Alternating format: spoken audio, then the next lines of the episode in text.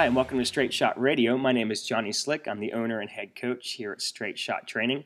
I want to start off with a huge thank you to everybody who signed up for our subscription based programming this past weekend when we first offered it on July 1st. It means a lot to me that you all jumped right into this as soon as we offered it, and I really hope you're enjoying your workouts this week. If you are interested in what we do here at Straight Shot, check out straightshottraining.com. You can see uh, everything that comes with a subscription to our service and learn a little bit more about who we are. You can also check us out on Instagram or Facebook, and you'll see just a little bit of a, glimpse into the type of programming that we offer here. So, on today's podcast, I wanted to have a, a quick Q and A with several topics that come up frequently when people ask me uh, for advice. Because as a personal trainer, you get a lot of questions throughout the day or whenever you're at a barbecue or you're it's kind of like uh, I know it's probably the same thing happens with doctors. Like if you're the doctor, people are always saying, "Oh, hey, my my elbow hurts. What do I need to do about this?" Or I got this rash. What do I do about it? So with, as, when you're a trainer, uh, people always come up to you and ask you questions, and I've always loved it. I've been doing this for ten years, and um, I still love answering the same question over and over again when people ask the same question because uh, I want to share the knowledge that I've gained and the experience I've gained over these years, but also clear up a lot of stuff that's confusing about training because there are so many different ideas out there and there's not always one right answer. And a lot of stuff is confusing because of the internet being so big and there's so many voices saying so many different things. It's really confusing as a trainer to pull apart what's scientific and what's not, much less the everyday person going to the gym trying to figure out what's real and what's not out there. So, the topics I want to talk to you about today mainly revolve around mechanics of exercise or how you need to perform certain lifts. And these are ones that I don't ever see myself changing my mind on just because they're tried and true and they're backed by science. But back in the day, some of these were thought to be incorrect. And in the past 10 years or so, now that we've moved past those um, uh, misunderstandings of these movements, we now, as trainers, collectively, for the most part, agree on these certain topics. So I wanted to start out with the question that I get all the time whenever I demonstrate a squat, which is why is it okay now to squat below parallel? Below parallel means the crease of your hip going below the level of your knees, or if you were to look at someone from the side, their butt is lower than the level of their knees. That's probably the easiest way to think about it. Their femur or upper leg bone is at a downward angle pointing towards their hips. Well, it's always been okay to squat below parallel. It's just been misunderstood because of several key things that need to happen in order for you to be safe squatting below parallel. Now, there's a difference between squatting below parallel unloaded and squatting below parallel loaded, meaning with or without weight. If you look at the rest of the world, or specifically like countries that uh, are not de- uh, they're developing countries or um, not as affluent as countries where we sit so much in cars and sit at work and our toilets are different than theirs. And so we're always sitting at like this 90 degree angle position at our hips and our knees. Whereas a lot of the rest of the world, they sit down in a squat position if they're cooking or uh, sewing or working, cooking around a, around a campfire doing something or using the bathroom. They're down in a full squat position. And you should be able to sit in a full squat position. And if you were to look at the pictures of people in these uh, areas of the world that sit in that full squat position, they don't always have you know a completely flat back or their toes aren't always straight forward. And that's totally fine because you're unloaded. You're just sitting down relaxed in that squat. So that's perfectly fine. When it comes to whether or not you should squat below parallel in the gym when you are holding a kettlebell, you have a bar in your back, you are uh, holding dumbbells, that's going to be dictated by a couple of things. And I want to try to be um, as specific with these as possible. I know it might be hard since you're just hearing me, you're not seeing these things. Um, and uh, I am going to do a squat video uh, that breaks down the mechanics for this um, on YouTube in the near future. So hopefully that'll help clear some of this stuff up. But I'm going to try to do the best I can with this. The first thing that dictates how low a person can squat is I'm going to look at their spine. So, how low can they squat with a completely neutral spine? So, I don't want to say flat back because everybody has a different shape to their spine. Whatever shape your spine is in when you're standing up straight with your butt tight and your abs tight, mm-hmm. that's the shape that your spine should make at the beginning of your squat and at the bottom of your squat. If you can't hold that neutral position, the entire way through your squat. So let's say you get down, as soon as you go b- below parallel, your back gets round or your butt tucks under. We call it the butt wink uh, here in the, the gym culture, which doesn't always make sense to people even when we say it, but it's just a funny term, so we use it. But the butt wink is your butt rounding under and then turning back up as you come back up in the squat. But basically, if your back gets round at the bottom of the squat, you shouldn't sit that low. So you're going to sit to the lowest point possible where you have a neutral spine. And then I want to help you work on your mobility, if you were my client, to eventually get you lower while keeping that spine in that good position. So I don't want you to squat below parallel just for the sake of squatting below parallel if it's not safe for you. If your back, if your spine changes positions under load, it's not a safe position for it. So that's number one. It's looking at the spine. Number two, can you keep your heels down?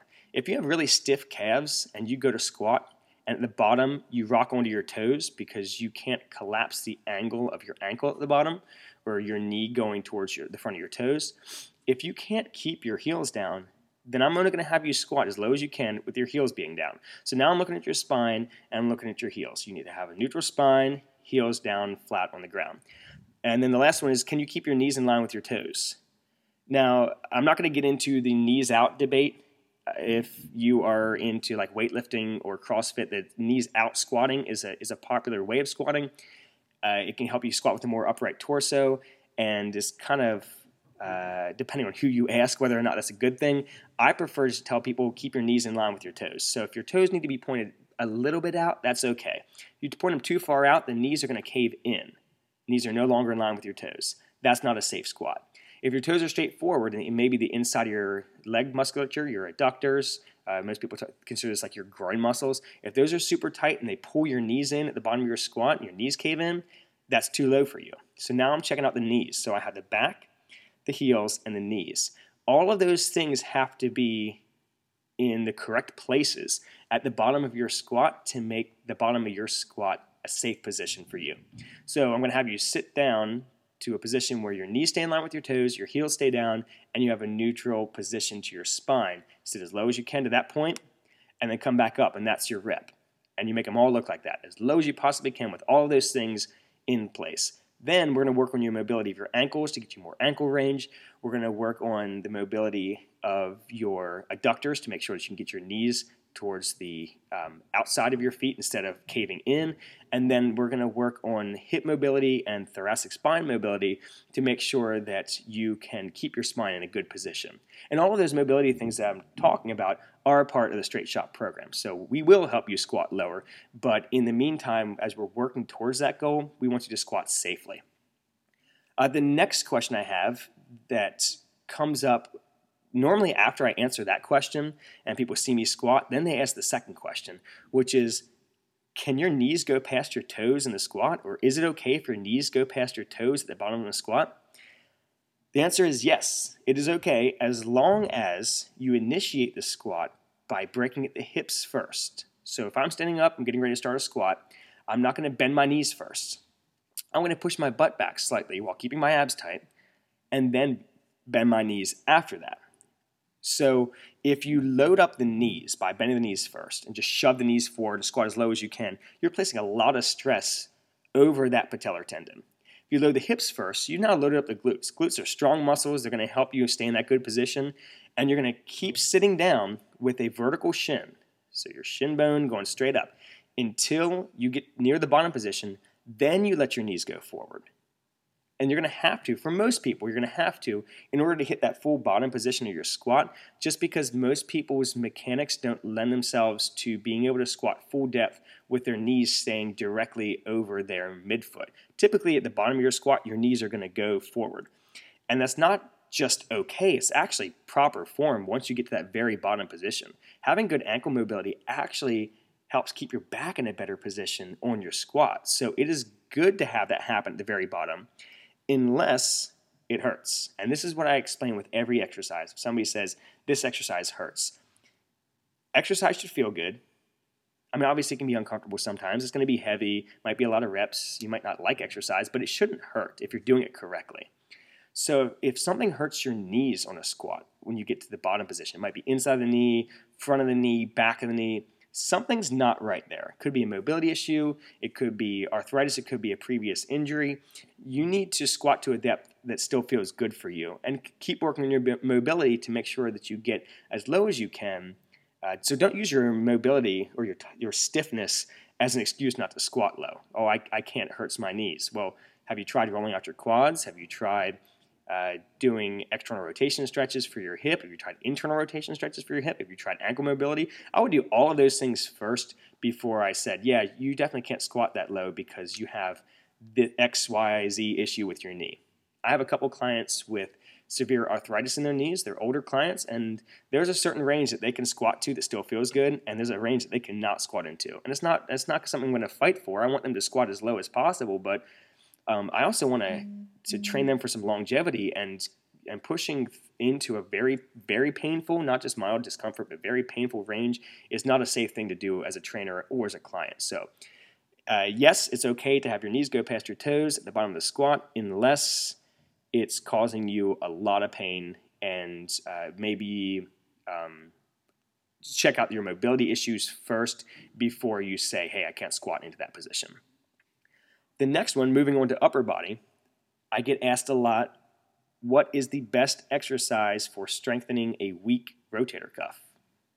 So before I go into what exercises, and it's actually a, a more complicated question than, uh, than it seems like it would be because of the misunderstanding of what the rotator cuff is, I'm going to explain what the rotator cuff is, and then we'll get to the exercise stuff. So, the rotator cuff is a grouping of muscles that are on your back that grab onto the head of your humerus, which is your upper arm bone, and they act as a suction cup.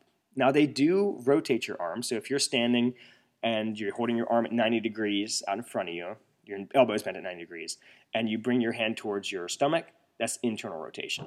If you move your hand away from your body, that's external rotation. That is the one of the main roles of your rotator cuff is rotation, but also the way that they're attached to the humerus and the way the muscular musculature lays across your shoulder blade uh, above and below your shoulder blade and on top of your shoulder blade up near your traps, like up to kind of close to your neck. The way all of that works is more like a suction cup than anything else, where it pulls that humerus into your shoulder socket and keeps it in a good position as long as all those muscles are working together correctly. So the rotator cuff is not just this thing in your shoulder.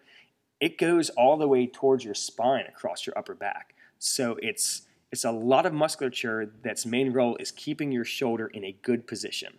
So when people want an exercise for rotator cuffs, rather than just giving them rotation exercises like internal external rotation with a band that you might get in physical therapy, I want to teach somebody how to use their rotator cuff to move the way that they're going to move when they're not with me in the gym. Internal external rotation is great. It's a good warm up exercise, good prehab, but it's not getting to the root cause of why someone has a weak rotator cuff. They have a weak rotator cuff because they don't know how to apply that suction cup aspect of the rotator cuff to their bench press, their bent over row, their pull ups or pull downs, their overhead presses, uh, anything that they're going to be doing with their arms, their, their shoulder has to be stable, and the rotator cuff is there to keep the shoulder stable. So, when I'm saying learn to push and pull with a stable shoulder, if you squeeze your shoulder blades back as hard as you can. And then you push them forward as hard as you can, like kind of rounding out your shoulders in bad posture. In the middle of that, if you kind of pull your shoulder blades back just a little bit and then down, that's your set shoulder position. And that's for the majority of your upper body exercises. That's what position your shoulder is going to be in. On a bench press, we really cue a squeezing of the shoulder blades when you bring the bar down and then push your arms straight up while keeping that tension in your shoulder blades. But for most exercises, you have that, that neutral but stable shoulder that your rotator cuff helps hold you into while you're moving your arms forward and backwards, up and down. So pushing and pulling with a stable shoulder in all directions. That's that's priority number one when it comes to strengthening a weak rotator cuff. The next thing we're going to do is prehab exercises like uh, YTIW raises or scapular shrugs or punches, which is pushing your shoulder blades forward and pulling them back and together. Uh, we can do this pushing and forward, pulling forward. We can hang from a pull-up bar and do scapular retractions or squeezing your shoulder blades together, almost like doing a pull-up but not bending your arms, just the very bottom portion. Uh, anything that we can do to isolate that upper to middle back musculature to work together with the rotator cuff, because you've got other muscles back there. You have your rhomboids, which pull your shoulder blades together. You have your middle trapezius muscles, which help pull them down. You have your serratus anterior, which helps push your uh, scapula uh, forward and pulls it down a little bit. Um, all of them are also involved with the upward and downward rotation of your uh, scapula. Your scapula has 14 different articulations. Um, I know I'm probably going down a, a bit of a, an anatomy rabbit hole here, but there's just so much going on with the rotator cuff. This, this isn't a simple fix. There's a lot that's going on. So there's a lot to teach people when it comes to it. So learning to push and pull and then learning all of these uh, prehab exercises to help you realize, oh, this is what it feels like to engage this muscle when I'm doing this lift. When as soon as I can get somebody to understand those mechanics, they can then fix their own shoulder. If they have a, a an impingement issue, uh, which is where you have maybe an inflamed muscle that's getting pinched in between two bones because um, it's being overused because uh, you're not using your rotator cuff correctly uh, when you teach somebody something like that, then they go off and start moving in good positions. Once they realize what a good position is, they're not going to need to do tons and tons and tons and tons of rehab or prehab exercises. They'll do a couple in the beginning of their workout to kind of wake the, the muscles up and then go hit their workout and you know crush their bench presses or their pull downs or their overhead presses with great form because they know what it feels like to have their rotator cuff active during these movements. So long answer to a, a short question, but t- that tends to be the way I do things. As I, I like to not just give somebody a quick answer. I want to explain to you why I'm giving you this answer so that you can actually learn it and then apply it in your own workouts. Last question I want to get into today, and this is a, a broad question, so I'm going to give a broad answer uh, because it's given to me in a lot of different forms. It's what stretch can I do to help with blank? Fill in the blank. So, what stretch can I do to help with? I have really tight hamstrings. I ha- my lower back hurts all the time. My shoulder hurts. Uh, I have my neck is always stiff after I do this exercise. And they want to know what stretch can I do? Like stretching is some type of magical cure for all muscular dysfunctions or bad movement patterns. Uh, actually, sometimes stretching can make some of these issues worse. So instead of thinking stretch, what can I stretch to make this feel better? Think how do I move in a better position? Because this pain is my body's way of telling me you're doing this incorrectly. So, going all the way back to what we were talking about in the beginning, where I was saying that proper movement feels good, that these moving in, in positions like squatting and lunging and pushing and pulling, like natural positions for the human body, should feel good.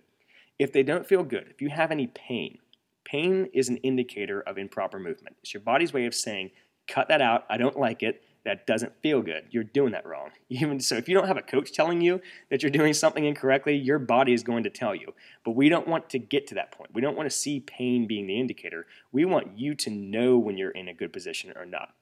So, when it comes to stretches, I want you to think of moving in good positions and then using mobilizations or stretches along with prehab, along with proper warm ups before you actually start lifting heavy, all of these modalities I want, I want you to use to learn how to move in good positions. But the positions are the cure for whatever your issue is, not the stretches. So the stretch is not going to make your shoulder feel better. It's your learning of better posture and better mechanics when you lift that's going to make your shoulder feel better.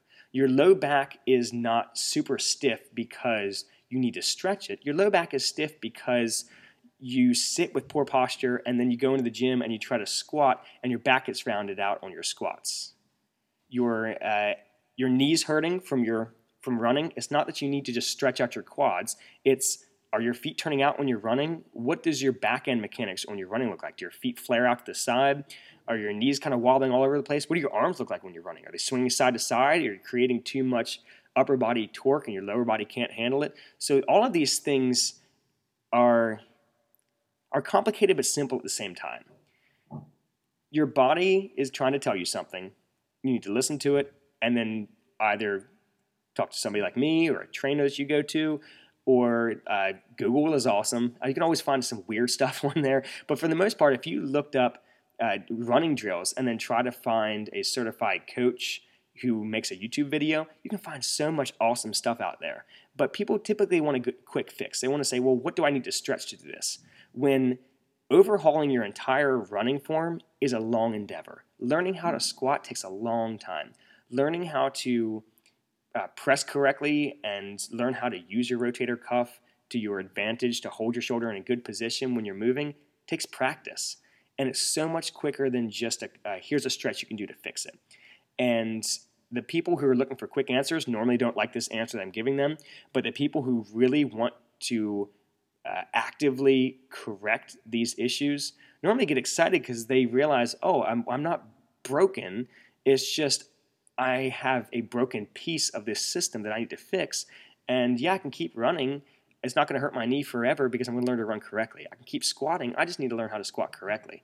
So it is a very broad answer. If you have a specific issue uh, and you want to come to me, you can hit me up on Facebook at Straight Shot Training or Instagram at Straight Shot Training. Quickest way to get me to review something that you want to see is just tag me in one of your videos uh, tag me in the comments or something and say, hey, I have knee pain when I squat. Can you see something in my squat that would uh, make this be happening? And I would love to review that for you. Uh, the people that I get to work with on a daily basis come to me all the time and ask me these questions, and I love helping them out. That's that's what I've been doing for a long time, and it's what I hope to do with the rest of my life. Uh, I'm at the point now where I want to help a lot of people that I can't reach in person. So with Straight Shot Training, and the people who are currently signed up for it and the people who I hope sign up for it uh, soon. I want as many people as possible uh, doing this program. All of you are welcome to tag me in this at any time, and I can help you uh, maybe figure out what's going on in your mechanics that may be causing this issue. Instead of you saying, "This hurts, Johnny, give me a stretch." Uh, it's like it's, the, it's like the same thing as teaching a person to fish versus giving them a fish. The stretch is the fish. Learning how to move correctly, that's you learning how to fish for yourself. So, uh, hopefully, this all makes sense. If you need me to clear up anything or if you have any more questions, definitely uh, DM or tag me in something on social media, and I'd love to converse with you about this. Thank you all so much for your time. I really appreciate you listening to this today. If you have a second that you could head over to iTunes and leave a rating for the podcast, that would mean the world to me. And if you want to learn more about the Straight Shot Training program, head over to straightshottraining.com. It has all the details there and how to subscribe to the monthly subscription. And I will talk to you all next week.